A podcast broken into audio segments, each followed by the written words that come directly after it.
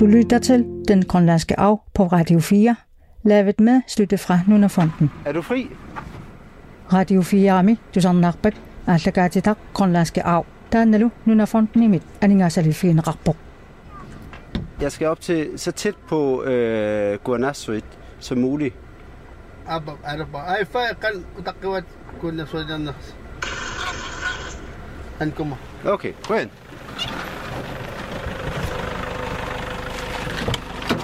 Abba. Alo. Så. Så tæt på minen som muligt. Hvad? Så, så langt op mod Guanasuit som muligt.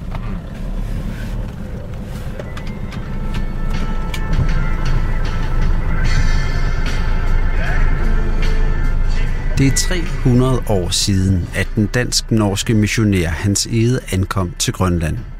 Han kom for at give det grønlandske folk en billet til det kristne paradis, og i mange år var han kendt som Grønlands apostel, men ikke længere.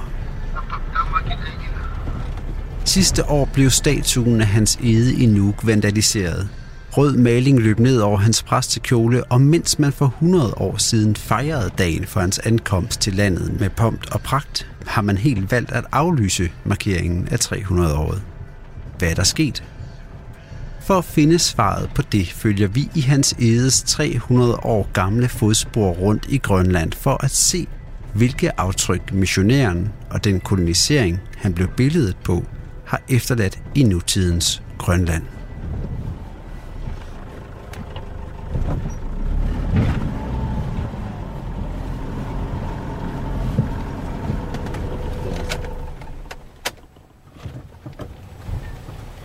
Så vejen den er bare lige ud op i himlen.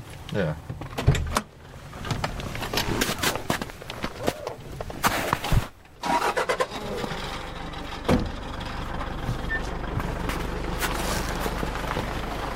Så gik turen ikke længere. Der kan komme simpelthen sne på vejen. Så jeg må gå det sidste. Vi prøver at komme frem.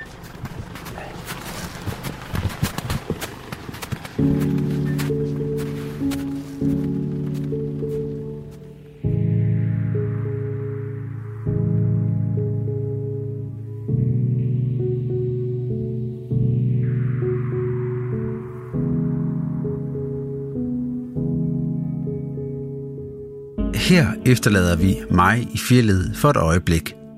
På vej op til Grønlands berygtede uranmine, Guanasuit. Mens jeg går op til mineindgangen, kan jeg jo passende fortælle, hvad det her sjette og sidste afsnit af den grønlandske arv skal handle om. Vi skal tage afsked med hans ede, og hans ede skal sige farvel til Grønland. Efter mere end et årti i landet drager en deprimeret og ulykkelig Hans Ede nemlig tilbage til Danmark. Hele hans projekt ligger i ruiner, og fremtiden ser håbløs ud. Usikre fremtidsudsigter er der også mange i Grønland, som må leve med. Ligesom de store isbjerge, der flyder langs Grønlands kyst, er udviklingen drevet forbi deres by eller bygd og forsvundet ud i horisonten – det logiske vil måske være at skride fra det hele, ligesom hans ede gjorde. Men det kan være svært, når hele ens liv ligger i, ja, en lille by eller bygd i Sydgrønland. Spørgsmålet er, hvornår man skal afvikle sit livsprojekt, og hvornår man skal tro på, at udviklingen vender til ens fordel. Der ligger selvfølgelig en ordentlig bunke sne foran indgangen, så det prøver at se, om ikke vi kan Kom op på den.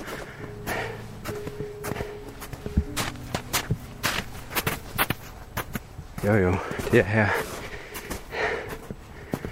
Man kan ligesom se, hvordan porten ind er skåret ud i fjellet, i siden af fjellet. Hvis jeg nu bukker mig ned, så kan jeg se døren. Der er meget, meget sne. Det er svært at komme derind. Okay, ja, det sidste, det har været en svær tur at komme herop, og det ser ud til, at de sidste 5 meter også skal besvære.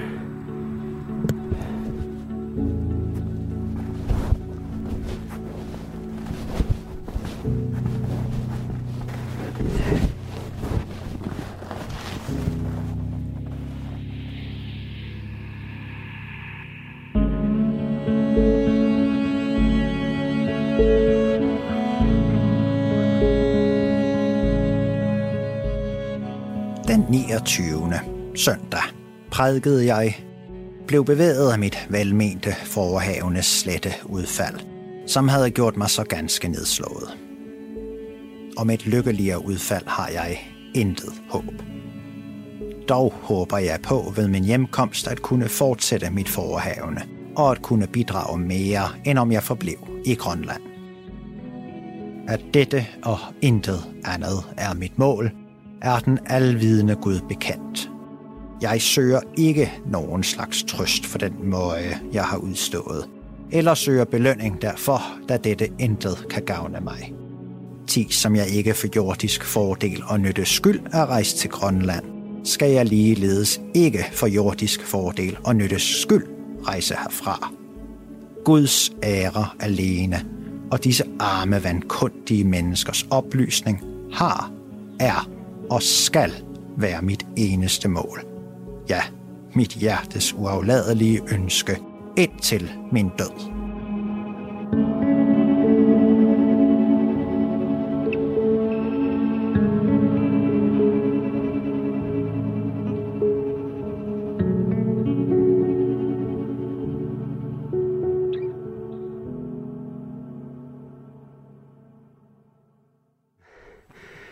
Så er jeg endelig kommet herind.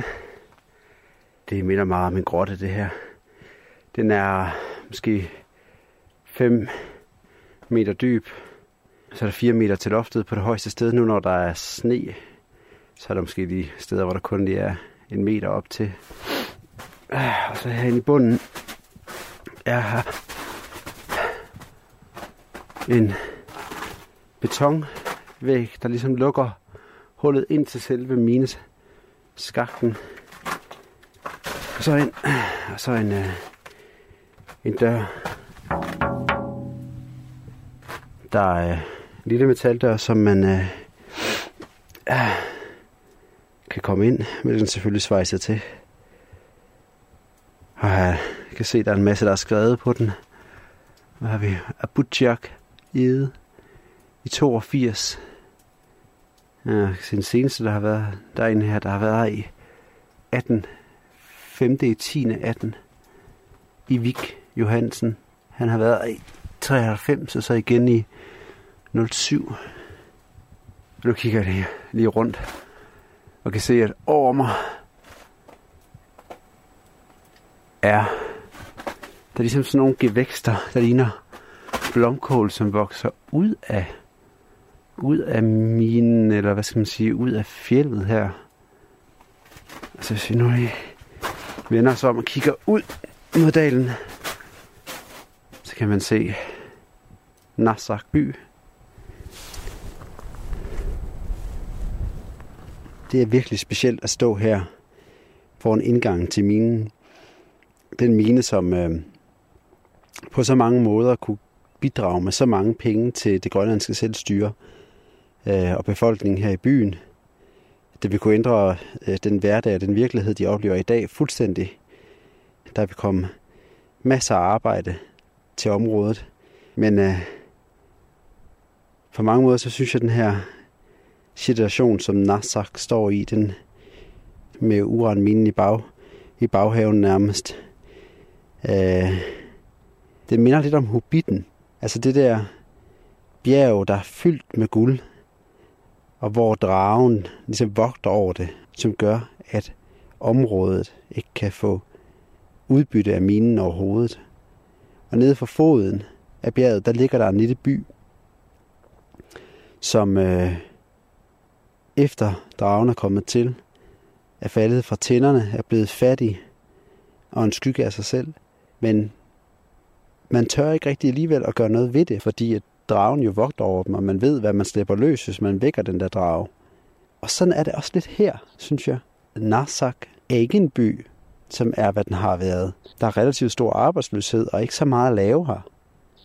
Og på den måde, så vil minen jo være en kærkommen lejlighed til at få sat lidt gang i hjulene igen, og, og måske komme tilbage til fordomsstyrke, og hvis ikke, ja, altså blive endnu, endnu rigere, end man har været. Men alligevel så har byen, og man kan sige hele landet som sådan, jo valgt at sige nej til at udvinde uran herfra ved det seneste valg til Inatsisartut, hvor øh, et, et stort flertal her i byen stemt på de partier, som ikke vil udvinde uran. Og det samme var egentlig billedet i det meste af Grønland. Men hvem ved, i Hobbiten der lykkedes det dem jo at slå dragen ihjel og få udnyttede rigdommen inde i bjerget. Men for nu er det i hvert fald et lukket kapitel. Men altså, hvis ikke det er minen, der skal være svaret på, hvad folk skal tjene penge på her i Sydgrønland, hvad, hvad er det så? Og det er det, vores sidste øh, udsendelse skal handle om. Altså fremtiden for Sydgrønland. Det er sådan, at nu skal nok klare sig, og Grønland skal nok udvikle sig mod noget bedre og nok også mere selvbestemmelse. Men det er bare sådan med udvikling, der følger næsten altid også noget afvikling. Og spørgsmålet er, hvordan Sydgrønland undgår at blive afviklet, når resten af Grønland udvikler sig. Og det svar, det finder jeg jo ikke heroppe ved minen, så derfor vil jeg nu ja, gå tilbage til byen og starte med at spørge befolkningen, hvad de ser som fremtiden, og hvad deres holdning egentlig er til det her spørgsmål.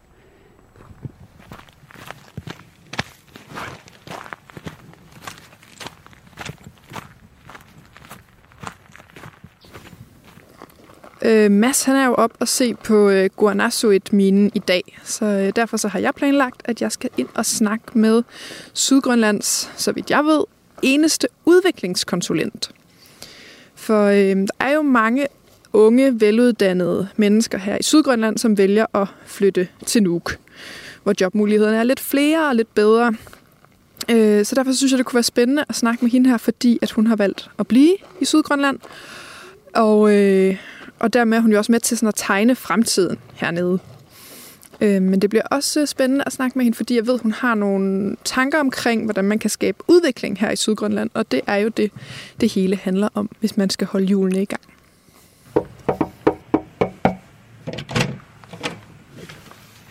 Hallo? Mange tak. Skal jeg tage støvlerne af herude? Nej, det, det, det behøver du ikke. Okay. Noget bedre hernede. Vær med sit uh, helt andet klima. Jeg Ja. koger bare i mine store støvler og min store jakke. Velkommen til Sydgrønland. Ja, det må du nok sige. Jeg arbejder som udviklingskonsulent, og jeg er selvstændig. Øhm, Jeg brænder for at være med til at udvikle vores land øh, med vores sprog, oprindelige sprog. Og det, jeg laver til dagligt, det er supervisionsklienter, og så laver jeg også kurser, forskellige kurser. Det er motivationskurser, kompetenceudviklingskurser. Sådan nogle ting laver jeg. Men alting handler om udvikling. Og jeg vil gerne have flere folk til at have mere selvtillid og selvværd. Øhm, og på den måde kan jeg, komme, kan jeg være med til at skabe udvikling i vores samfund. Okay, først, første spørgsmål så. Utrolig mange biler i Narsak. Ja, Var du for eller imod Guanasuit-projektet? jeg er imod, Og, og hvorfor var du imod det? fordi jeg vil leve her på evig tid. Hvorfor var du nervøs for, at minen skulle ødelægge det? På grund af uren eller sådan noget. Er du nervøs for, at øh, hvad byen og Sydgrønland så skal tjene penge på, hvis ikke sådan en mine? Jeg regner med, at øh, der bliver mere grunder i, i Sydgrønland, og forholdene de vil leve længe nok indtil videre. Hvorfor Guanasuit eller imod Guanasuit? imod. Og hvorfor? Det er, det er usundt. Så, Så kan jeg godt snakke. så er det godt snak. Var du for, eller er det for eller imod Guanasuit? For, for Quindersweet her i Nassau. Jeg synes, det, skal, det mangler arbejdsplads. Og det er så mange unge mennesker. De vidste ikke, hvad de skal lave i dagens løb. Derfor jeg har haft mig for. De kan lave om alt det her. De snakker om, det er farligt, og det er livsfarligt. Altså, du ser minen som en god mulighed for at få nogle arbejdspladser. Tror du ikke det? Tror du ikke selv? Det tror jeg, så det kan skaffe arbejdsplads her i Nassau. Nu er det jo fabrikker alt det her, det er jo lukket, ikke? Jeg tror, det bliver godt. Det var det, min, det er min holdning. Må jeg spørge, om du var for eller imod Guanasuit? Jeg var imod til Guanasuit. Fordi de skal jo ikke tage den op med uran, fordi det er meget farligt. Der er mange, der tænker, det vil være en god ting for økonomien og arbejdspladser. Ja, det, ja men dem der, dem, dem, nej, nej, den skal ikke tage den op. Hvad, hvad tænker du, at man kunne have som alternativ? Altså, hvad kunne man tjene penge på i Sydgrønland, hvis ikke mine? Ja, hvorfor? Det kan jeg ikke svare dem der. Det kan jeg ikke. Og synes du, du ser, at der er et problem med, at folk mangler selvværd? Øhm, ja, vi har et lavt selvværd her i øh, vores land. Folk udnytter ikke deres styrker. De har masser af styrke. De har masser af potentiale, som de kan udvikle og bruge øh, til deres hverdag. Og er der en særlig grund til, at du tænker, at der er et problem med lavt selvværd? På grund af postkolonialisme, så har vi stadigvæk udfordringer, vi skal igennem. Og vi lever meget efter danske værdier. Og det, vi skal køre bedre til, det er at leve efter grønlandske værdier. Og på den måde kan vi komme på et bedre sted, end vi er nu. For vores øh, unge, de begår selvmord, eller selvmordstallene er ret øh, høje her i vores samfund. Og det er det, man skal gøre noget ved. Og jeg tror på, hvis vi lever mere efter vores værdier, så kan vi skabe et bedre og mere trygt samfund. Og hvor kommer du fra? Jeg kommer selv fra et forholdssted øh, fra Sydgrønland, Kanisartot, øh, hvor mine bedsteforældre har grundlagt i 1946. Øh, min far overtog stedet øh, i 1976, og min bror overtog stedet også for et par år siden. Så det, jeg kommer fra et forholdssted og skal flytte til Nuuk til, til sommer. Nå, det var da, det var da noget af en nyhed. ja, det er jo meget snart. Wow, nå, hvordan kan det være? Øhm, ja, man skal jo prøve noget nyt øh, i livet, og vi har en lille pige, som, øh, ja, som vi gerne vil tænke på også i fremtiden, så det er bedst, at vi flytter til Nuuk på grund af hendes øh, øh, hobbyer og hendes øh, fremtid. Ja.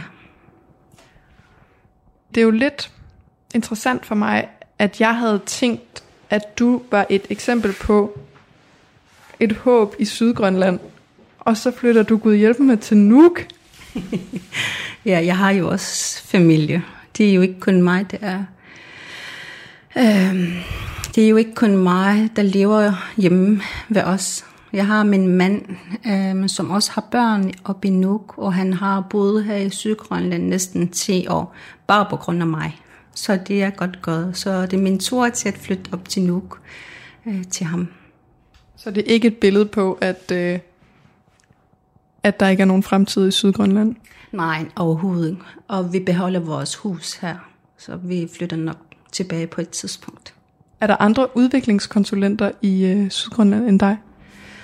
Øh, nej, jeg er den eneste grønlandske bror, der arbejder på den måde her. Jeg skulle lige vente øh, på min matro. Ja, jeg synes nok, der manglede noget.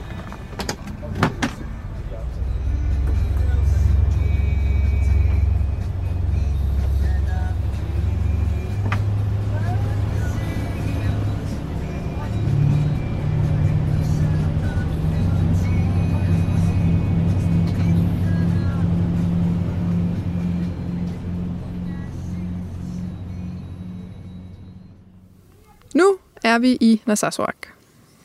Det er vi, og, øh, og det er jo bare en smuttur væk fra, fra Narsak, hvor øh, vi kommer fra. Og øh, Narsarsuaq, det er jo det her sted, hvor der bor omkring en 120 indbyggere. Man kalder det en lufthavnsby, fordi det er det, det er. Altså det er et sted med en lufthavn, og så er der egentlig ikke så meget mere i dag. Folk, der bor her, de arbejder i lufthavnen, og øh, hvis ikke de arbejder der, så arbejder de på hotellet, som er et lufthavnshotel, og sådan hænger det hele sammen. Men man har i mange, mange år snakket om, og faktisk har besluttet fra politisk hold, at man vil have en lufthavn ude i hovedbyen her i Sydgrønland, Rorotdok. Øh, og hvis man fjerner den her lufthavn ja, så mister den selv sagt sin eksistensberettigelse, kan man godt sige. Fedt for folkene ude i Rorotdok, træls for den, der bor her i Narsarsuaq.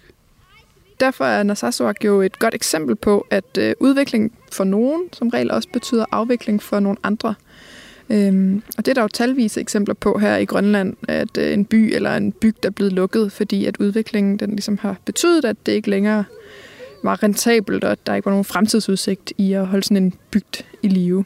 Men det er jo ikke fordi, at der er helt affolket. Øh, som man kan høre, så er der jo stadig liv i byen. Og når vi snakker om udvikling, så kan vi jo selvfølgelig heller ikke komme udenom Danmarks rolle i forhold til, hvordan øh, Danmark som kolonimagt har sat retningen for udviklingen i Grønland. Og indtil for sådan ganske nyligt, altså lige efter, lige efter 2. verdenskrig, indtil da, der havde man egentlig en opfattelse af, at grønlænderne skulle stadigvæk leve et ret traditionelt liv som fangere. Der skulle fanges en masse sæler, fordi det var det, der betalte sig bedst.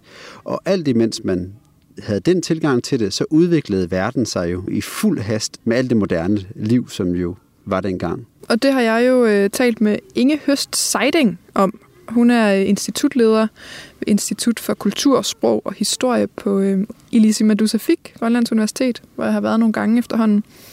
Fordi øh, det, du her taler om, det er jo det, der bliver betegnet som beskyttelsespolitikken. Og selve opgøret med beskyttelsespolitikken er jo en af de største og mest betydningsfulde ting, der er sket i Grønland i forhold til det her spørgsmål omkring udvikling. Øh, men jeg tænker, at vi lige skal have Inge til at øh, bryde beskyttelsespolitikken ned for os, fordi det er ret centralt. I sådan helt grove træk, så handlede det om at opretholde fangerkulturen, og have så mange fanger som muligt, der fangede så meget som muligt, og som også ville sælge så meget af deres fang som muligt. Og derfor så fik man jo det, man så har kaldt en beskyttelsespolitik, fordi man vil i dag ser nogen måske på det som en beskyttelse af en kultur, altså sælfangerkulturen.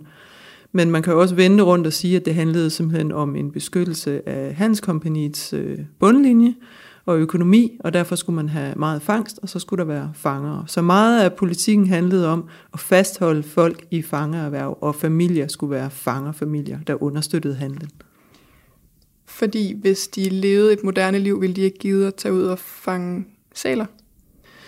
Hvis man fik dem til at gå på fangst på en anden måde, eller man måske øh, de kunne se, at de kunne overleve på en anden måde end ved at gå på fangst, så var man ikke rigtig interesseret i at, at gøre det længere.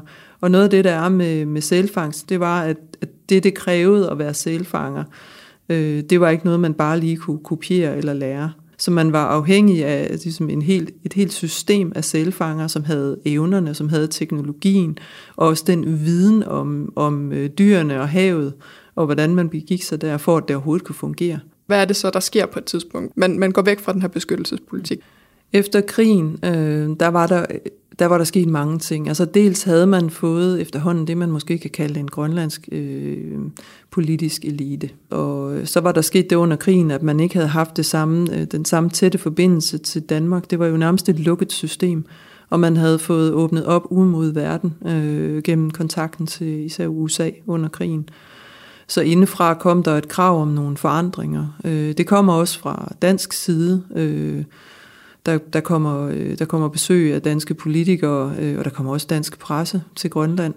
Og her begynder man efterhånden også at se på Grønland med sådan en moderne velfærdsstats øjne, og kan se, at her er der hvad man mm, må betegne som fattigdom, og, og der er også en, en, en meget lav øh, levestandard, og der er meget sygdom og øh, dårlige huse, og så synes man, at nu skal man til at modernisere. Samtidig med, at man jo heller ikke længere kan opretholde en, en økonomi øh, på samme måde, som man kunne før krigen, øh, og, og længe inden den med sælfangsten.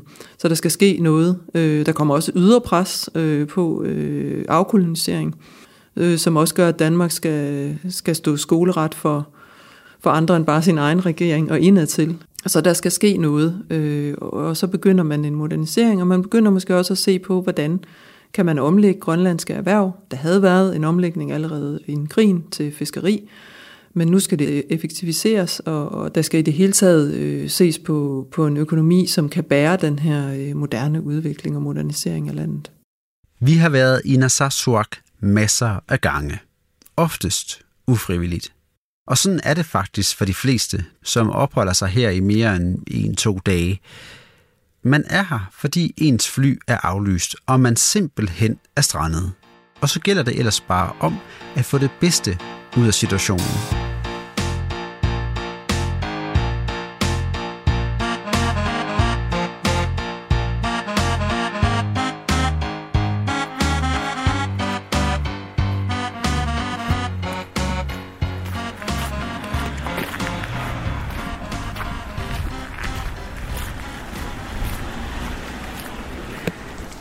Når man går rundt her den Sassuak, så er der særligt en bygning, som man ikke kan undgå at se.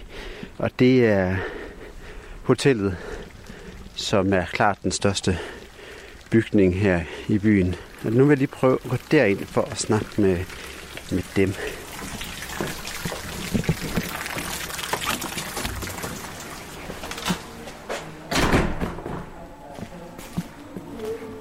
Hej. Hej så. Bare lige hurtigt. Du har også du har arbejdet her nogle år, har du ikke det? Fire år. Altså med første år med sådan uh, medarbejder. Så har jeg været uh, to og en halv år med lærling her på hotellet. Og det er jo et ret stort hotel, når man sådan lige ser det udefra i forhold til byens størrelse. Hvor, hvor mange kan I have her på hotellet? Altså vi har med uh, 86 værelser. De nogle er enkeltværelser, så har vi dobbeltværelser. Og uh, to af den familieværelser. Så har vi en junior suite, så har vi en luksus suite. Når man lige tæller det sammen hurtigt, så vil det jo egentlig sige, at hvis hele byen havde lyst til at flytte ind en dag på hotellet, så kunne de næsten, altså næsten i princippet godt alle sammen være her. Ja, det kan det være. Og så mener jeg at huske, for jeg har engang været strandet her i byen før, at der også er en bar, altså et barn hernede. Er det ikke rigtigt? Det har, den har vi ikke uh, længere. Nu er den café nu der. Så der er ikke nogen bar længere? Nej, det har hvorfor har man øh, lukket for barn her? Det kan jeg ikke svare på. Tak, Bente. Gå igen. Ja.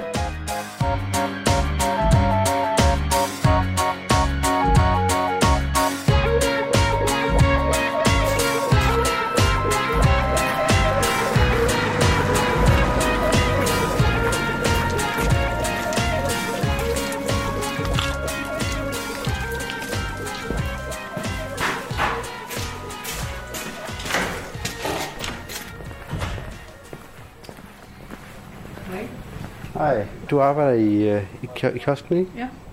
Må jeg stille dig nogle spørgsmål? Det må du gerne. Ja. Må jeg starte med at spørge, hvad du hedder? Jeg hedder Jacobine. Øh, her i Narsasson Lufthavn, der sidder jeg ind i souvenirkiosken, hvor jeg sælger nogle øh, pølser. Øh, krillpølser og rødpølser. Og smør og brød. Ja, jeg sælger meget, og heldigvis er pølserne her meget populære. Og bor du her i byen? Og jeg kom her til januar fra Nuuk. Jeg er fra Rauter. Jeg er lige flyttet her. Og hvad synes du egentlig om byen? Ja, godt, godt spørgsmål. Øh, Jeg synes, det er en meget dejlig by.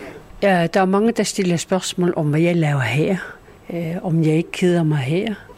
Øh, Som jeg sagde, jeg kom fra Nuuk stor by, hvor der er sådan en stresseperiode meget, hvor man bliver påvirket. Alle biler i bil eller i naturen, når man går, og bilrøgene. Øh, det er simpelthen specielt. Jeg kan lide at være her i byen, fordi vi har den rene øh, luft, natur. Det elsker jeg. Og hvad laver man? Hvad laver man sådan en hverdag her? Fra min side personligt, hvis jeg skal sige fra min side, øh, der går jeg på arbejde 8-16. Øh, vi har jo kun naturen her, og øh, klubben er lukket for et år siden, fordi der var sket noget her i byen. Det der noget. Hvad dækker det over? Ja, hvis jeg lige skal gå i dybden, det er også det, jeg har hørt i radioavisen. Der var sket øh, et mor. Øh, Perusa mor. Det er det eneste, jeg kan sige. Give ord på. Det er, hvad hedder det, klubben dernede, vi har. Den var lukket efter. Der er mange folk, der er rejst herfra.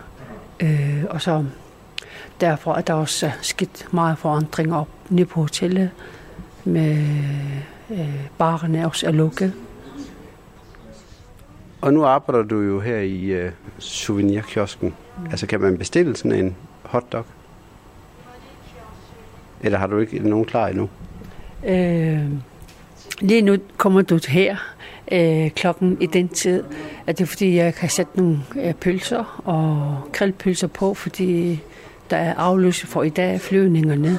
Og hvis jeg sætter som personale, hvis jeg sætter nogle chilipølser, så bliver de tørre. I dag er jeg her, jeg sætter nogle pølser lidt over 12. Jeg kommer tilbage igen senere, så. Du er velkommen. Gå igen. I lov. Ja, det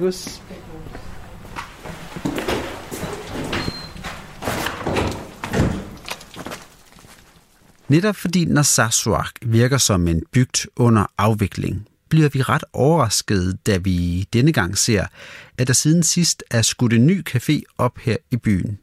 Og der er, kunne hjælpe mig, også åbnet et nyt vandrehjem. Det er Stork Lund og hans kone Rara, som mod alle odds har valgt at satse på, at udviklingen måske kunne vende til deres fordel. Narsarsuaq er en øh, luft, lufthavnsbygd her i Sydgrønland.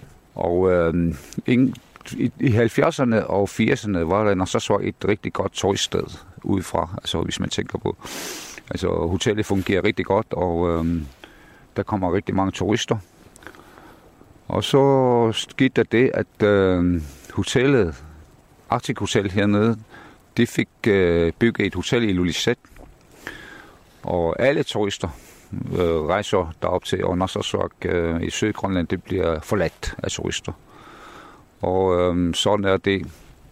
Og sådan har det været øh, til for 10 år siden, altså, hvor der så begynder at komme lidt turister igen.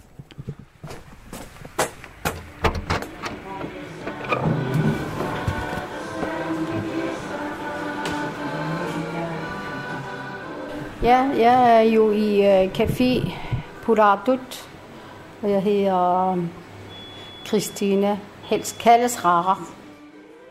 Jeg arbejdede jo i øh, mit Dafarafit i mange år på kontor, og så mit arbejde, det flyttede jo til, til øh, nu, og så bliver jeg fyret, så, så jeg skal lave noget et eller andet. Så det her bygning, det bliver jo, øh, det bliver jo solgt. Så købte vi den. Så startede vi jo caféen der. Og så senere øh, øh, vandrehjemme dernede, der, den købte vi jo også, øh, fordi den, den har jo også været til salg to-tre år. Så, så, så vi øh, har noget at lave, noget at sige til. Altså, man kunne jo sige, der var lidt en tendens til, at ting rykkede væk fra Narsarsuaq til andre steder. Hvad er fremtidsudsigterne egentlig for Narsarsuaq? Ja, der har været meget snak om, at de, de vil lukke banen her. Og så bliver det jo, så bliver det jo ikke noget, selvom øh, kommunen siger, at den skal køre videre som bygd. Men beboerne lever jo af Midtafrafit, eller lufthavnen der, der kommer jo ikke noget andet, de kunne leve af. Der er ikke nogen andre.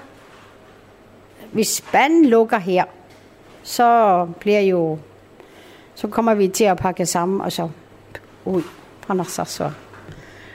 Der kommer ikke nogen turister. Der kommer ikke nogen øh, folk, når der ikke er nogen flyver her. Det er vedtaget, at øh, øh, politisk, at øh, man øh, flytter lufthavnen til Rotok og øh, lukker lufthavnen her i Narsarsuaq. Øh, men hvornår det kommer, det er jo svært at sige. Og så har jeg meget svært ved at se, øh, hvad vi så skal beskæftige os med her. Fordi alle, de fleste, som er ansat på, eller øh, bor her i Nassau, det er jo lufthavnsansatte, eller har, har arbejdet, der har relation til lufthavnsdriften hvis lufthavnen lukker, og så tror jeg, at øh, det bedste vil være, at man lukker, lukker bygden her. Desværre. På trods af alle de her mørke skyer, har I jo valgt at starte en masse op alligevel. Altså, I har turismesejlads op, I har en café, og nu endda også et øh, vandrehjem. Og udefra set, så kunne det jo virke fuldstændig skørt at begynde at give sig i kast med sådan nogle ting. Øh, men hvis man ikke bare skulle affeje det som værende skørt, kan du så ikke, kan du så ikke prøve at forklare, hvad får nogen til at give det der? Og det er jo så nogen, det er jo så jer. Hvorfor gør I det alligevel? Ja, Altså, det er selvfølgelig lidt skørt jo, men mit hjerte, det øh, er god frisk her i Sarsuak. Og den der snak med at øh, lukke stedet her og forlade det, det har jeg meget svært ved at se. Og så tænker jeg for, ja, for 4-5 år siden, da, det, da mulighederne kom, så tænker jeg, vi prøver, vi prøver. Vi prøver at etablere os selv, og så prøver at øh, se, hvordan det går. Og det er selvfølgelig øh, måske ufornuftigt øh, økonomisk set, men øh, ja, vi vil øh, prøve at se, om vi ikke kan fortsætte her til øh, øh, i mange år endnu. Det her med, at grønlandske byer og bygders skæbne ligger i politikernes hænder, er ikke noget nyt. Og kigger vi mod østkysten, så bliver det slående tydeligt. For som Inge Høs Seiding, institutleder for kultur, sprog og historie på Ilisimatusarfik, altså Grønlands Universitet, tidligere har nævnt, så begynder man efter 2. verdenskrig at modernisere det grønlandske samfund og hvor det tidligere galt om at fastholde folk der, hvor fangsten var, handlede det nu om det modsatte, nemlig at få samlet folk i byerne omkring fabrikker og skoler. Og især på Grønlands østkyst, der vendte de politiske vinde altså meget hurtigt. Et eksempel på, hvor hurtigt sådan et skifte kan ske, øh, var noget, jeg, jeg selv øh, så, fordi jeg i en periode arbejdede med øh, noget med Idordomits øh, historie. Og Idrodomit blev jo grundlagt i, i 1925 som, som sådan en, en, en ny by, som bliver anlagt, fordi man har brug for at, at øh, Danmarks suverænitet over hele Grønland i den her sag med, med Norge, og hvem er det egentlig, der, der kan gøre krav på Grønland. Og det gjorde man ved at, øh, at flytte nogle familier fra Dasilak, men også fra vestkysten. Og, og det var en, øh, en vældig diskussion på det tidspunkt, og det var også noget, som blev meget, meget vanskeligt for de mennesker, som, som blev flyttet dertil. Men det sker der i midten af 20'erne, og så går der jo ikke med historikernes øjne ret mange år, fordi så ser man ned i papirerne fra, fra Grønlandsudvalget og i den her G60-proces, og der kan man se øh, beskrevet, hvordan Østgrønland er ikke er, er et af de steder, hvor man tænker, der er udviklingsmuligheder. Og specifikt i Dorodormit bliver der skrevet om, at her skal man virkelig forsøge at hindre, at befolkningen vokser. Man skal også, man vil ikke flytte folk, men man vil ikke lave noget udvikling, og man vil måske også forsøge at finde måder at få folk til at flytte væk. Helst til vestkysten, men hvis det er for vanskeligt, så måske hellere til Dasilak. Så her og, det, og det, der slog mig, var, at jeg havde siddet og læst øh, om den her flytning, som var meget voldsom øh, i 1920'erne, og så sidder man her, og der er gået mindre end 40 år, og så taler man om ren afvikling. Det viser nogle relativt hurtige skift i, i en kolonipolitik, som får nogle dramatiske konsekvenser for de mennesker, der bor der. Og de ting, der stod, det var jo sådan noget med, at man øh, jo, altså, man skulle jo ikke tilbyde folk en masse muligheder for, for jobs og alverdens andre ting, fordi så kunne man have lyst til at blive der, og så skulle man måske også lokke dem med, at der kunne være bedre muligheder for uddannelse andre steder, og så skulle man også øh, sikre sig, at der blev øh, tilbudt prævention øh, til befolkningen, så de, øh, faktisk, altså, så de rent faktisk ikke fik så mange børn, og, og, og så man fik en befolkningstilvækst et sted, hvor man ikke kunne øh, eller ville lave fremtidsmuligheder for folk. Det virkede faktisk lidt barskt, synes jeg. Fordi man kan jo sige, at man kunne have valgt at gå ud og, og melde klart ud til befolkningen, at vi kan ikke understøtte en udvikling her. Jeg ved heller ikke, hvordan man kommunikerede med lokalbefolkningen, så meget har jeg ikke forsket i det. Men man kan i hvert fald se, at man ligesom prøver at, jeg rent ud sagt, gør det ikke særlig attraktivt at bo der, og samtidig gør man også forskellige tanker om, hvordan befolkningen kan, kan undgå at vokse alt for meget, hvis nu folk alligevel ikke vil flytte. Så, så det virkede, øh, det virkede også meget, øh, det virkede meget trist. Men er vi ude i sådan noget med, at der i det store perspektiv, så var øvelsen at udvikle Grønland til et mere moderne samfund, og for at den store udvikling ligesom kunne lykkes, så skulle man afvikle nogle andre steder? Mm, ja, man vil i hvert fald sige, at man ville koncentrere indsatsen, og dermed kan man jo også sige økonomien nogle steder.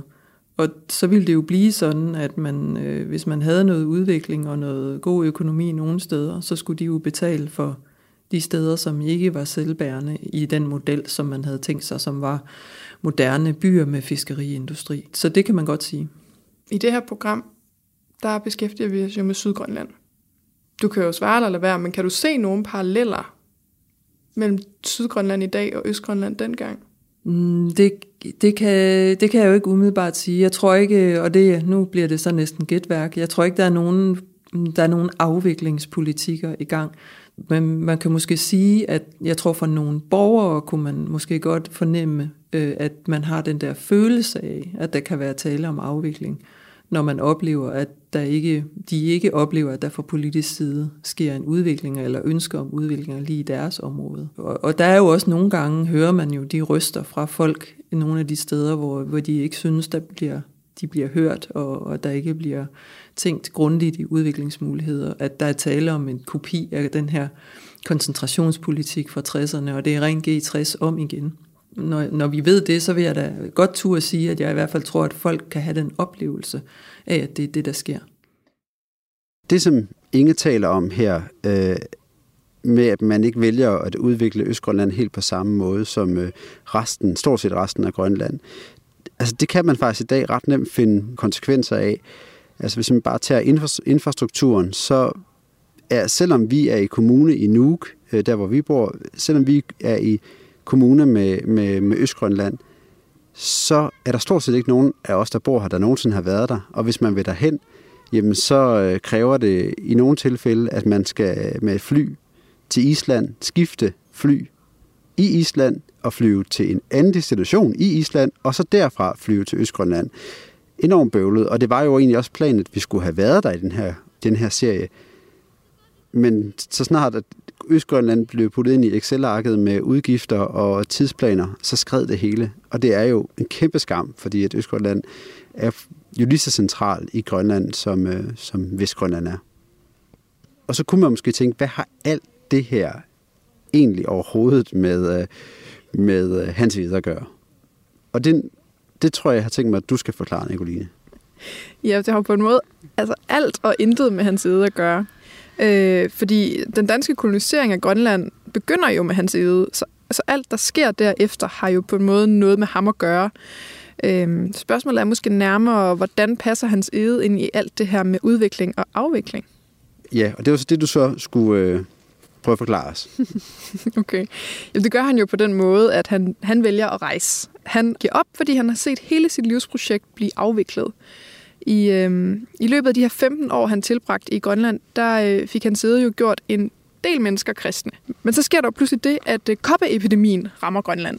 Ja, og koppeepidemien er jo også med nutidsbriller, øh, hvor vi står sådan midt i det her corona, jo enormt interessant, fordi det, der sker, det er, at der er en grønlandsk mand, som har været i Danmark, øhm, og som så kommer tilbage til Grønland. Han bringer sygdommen med sig.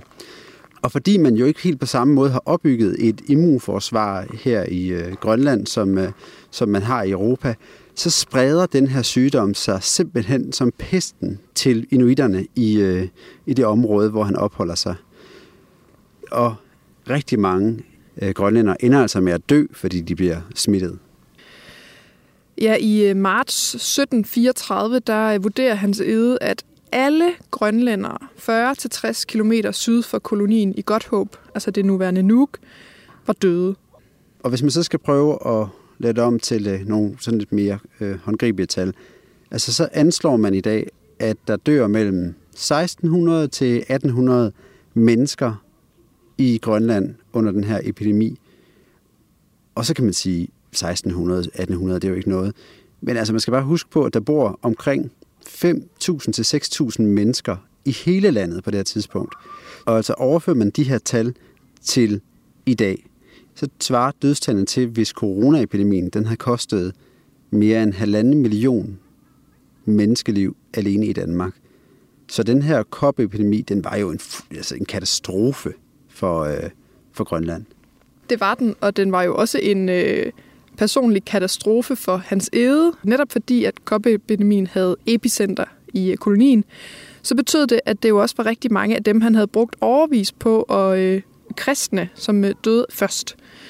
I øh, 1731 der havde hans æde lavet en liste med mere end 100 børn, øh, som var blevet døbt, plus nogle øh, løse voksne, han også havde døbt.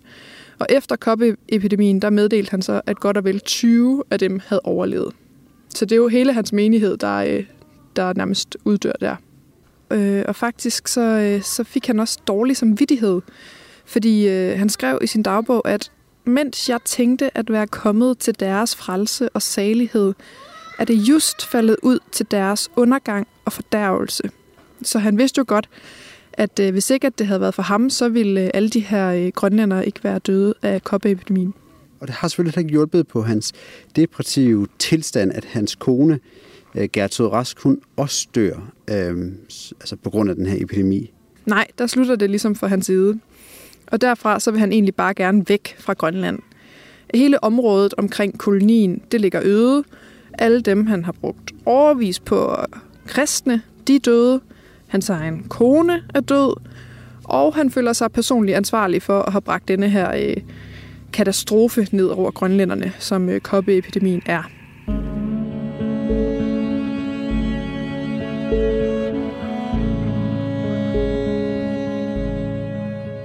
Den 9. 1736 gav Gud os føjelig vind, hvor jeg da i Jesus navn med min ene søn og to døtre gik ombord og tillige medtog min særlige hustrus døde læme for i fædrelandet at give hende en sømmelig begravelse.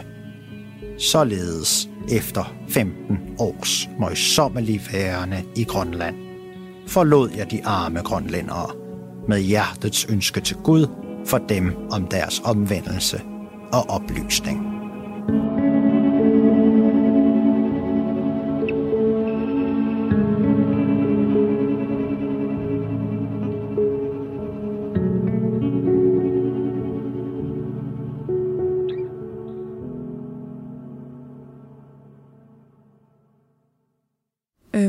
Jeg lige sige noget? Jeg kan ikke lade være med at tænke på, om vi måske har misset en øh, vigtig pointe i det her program. Og hvad mener du med det? Altså, vi har jo langt hen ad vejen behandlet hans ede som en historisk person. Øh, hvilket han jo selvfølgelig også er. Men måske er han i virkeligheden allermest interessant som, som det symbol, han er blevet i eftertiden. Øh, det var i hvert fald noget, som Inge fik mig til at tænke på, dengang jeg interviewede hende på Elise Medusa Fik. Og vi kom til at snakke om hele den her hans debat, der har kørt i Grønland de sidste par år.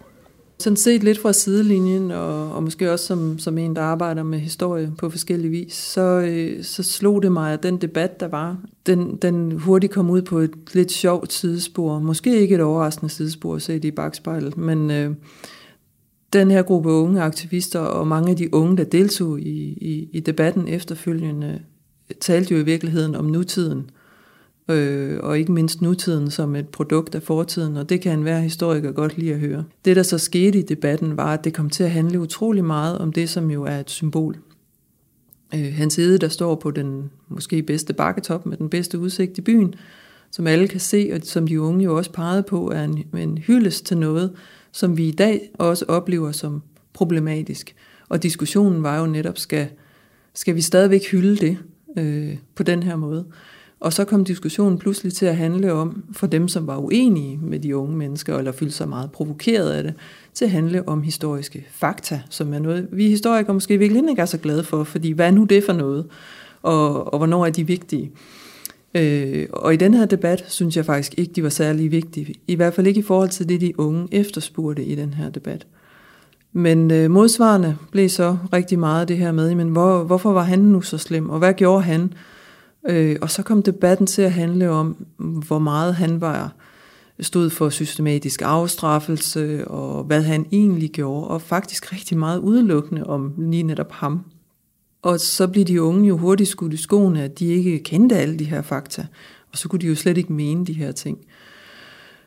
Og det var, det satte øh, forhåbentlig ikke et punktum for debatten, men det, det, det kørte den lidt ud på, på et sidespor, og jeg synes, det var lidt synd, fordi de blev ikke rigtig hørt. For det, de jo egentlig sagde, det var, at de ville have en diskussion om symbolikken, og ikke mindst om nogle af de problematikker, som de gerne vil sætte fokus på, som handler om den historie, som han jo så også er symbolet på. Ikke mindst fordi han jo var sådan øh, i den almindelige fortælling om, om koloniseringen af Grønland, var den første, der kom, og ham, der startede det hele. Så det blev en, øh, og det er der nogen, der har skrevet meget klogt om, siden han blandt andet Camilla Kleman Andersen her fra øh, Ilse Dusarfik har også skrevet en, en rigtig fin artikel om netop det her, at den her debat jo øh, kom til at handle om noget andet, end det der måske var kernen i det, og måske var intentionen fra, fra de aktivister og mange af de unge mennesker, som jo så stemte i, og det var jo rigtig fint at se, fordi mange af dem, der deltog i debatten, var jo ikke nødvendigvis dem, der havde, der havde deltaget i selve aktionen, eller været en del af den, men som faktisk synes det her var relevant at tale om. Og derfor tror jeg også, at den fortsætter, den debat. Og det er jo dejligt. Men den fik, en, den fik en svær start, fordi det kom til at handle om fakta, om piske og om hans æde, som måske i virkeligheden slet ikke var det, der var vigtigt. Det er jo vildt at høre en historiker sige, at, øh, at, det, ikke er, at det ikke er vigtigt med de historiske fakta. Øhm, historiske fakta kan godt være vigtige, det vil jeg da ikke øh, tages til indsigt for at have sagt, men de er ikke altid det vigtigste. Og i den her debat var de i, i min optik ikke så vigtige som mere at gå ind i den debat om, hvad det egentlig var, øh, de unge ville sige noget om, og de ville i virkeligheden sige væsentligt mere om nutiden end om fortiden. Hvis man ser tilbage på de her udsendelser, som vi har lavet, så synes jeg jo faktisk, at vi har forsøgt at prøve at forvise noget af nutiden. Øh, og få vist, hvor meget det er, Danmark gennemsyrer det her samfund på alle mulige ledere og kanter. Så hvis vi bare skal lave nogle nedslag i forhold til, hvad vi har set på, jamen så, ja, så er kirken, den er en del af den danske folkekirke, og indrettet ud for det forbillede. Og hvis man skal kigge på retssystemet, så er det jo også noget, som danskerne de har udformet.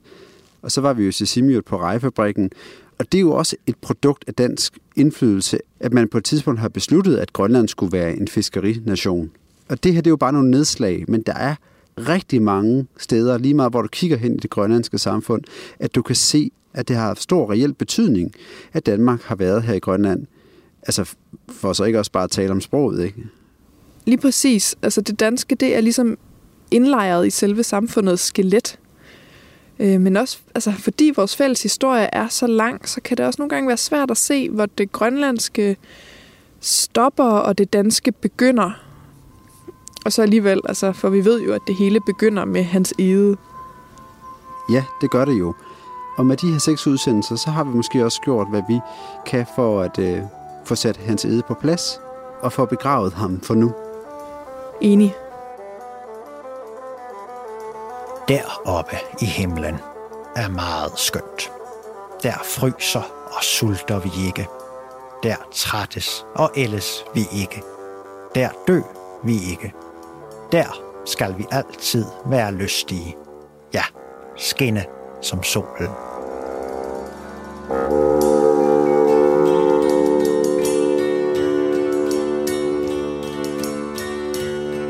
Fortabt ud i et håb om lykken rejste han. Helt almindelig mand. Havde tit set blanke skærme skinne Men aldrig troet på, man kan. Som helt almindelig mand. Chancerne, dem kunne han Og konen godt forstå. Hun viskede pas nu på. I lykkeland må man gætte sig til Hvad man tør tro på Hvad man skal passe på.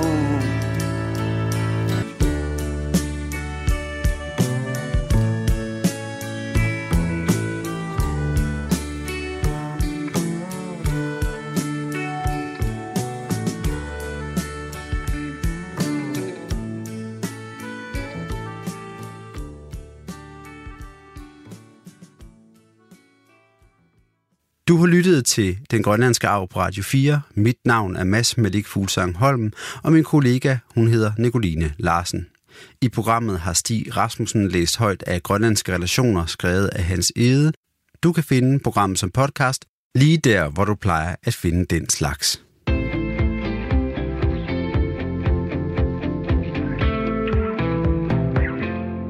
Du har lyttet til Den Grønlandske Arv på Radio 4 lavet med støtte fra Nunafonden. Radio 4 Ami, du sådan nakbet, altså grønlandske arv. Taannalu Nunafonden imit, aningasali fiin Rapport.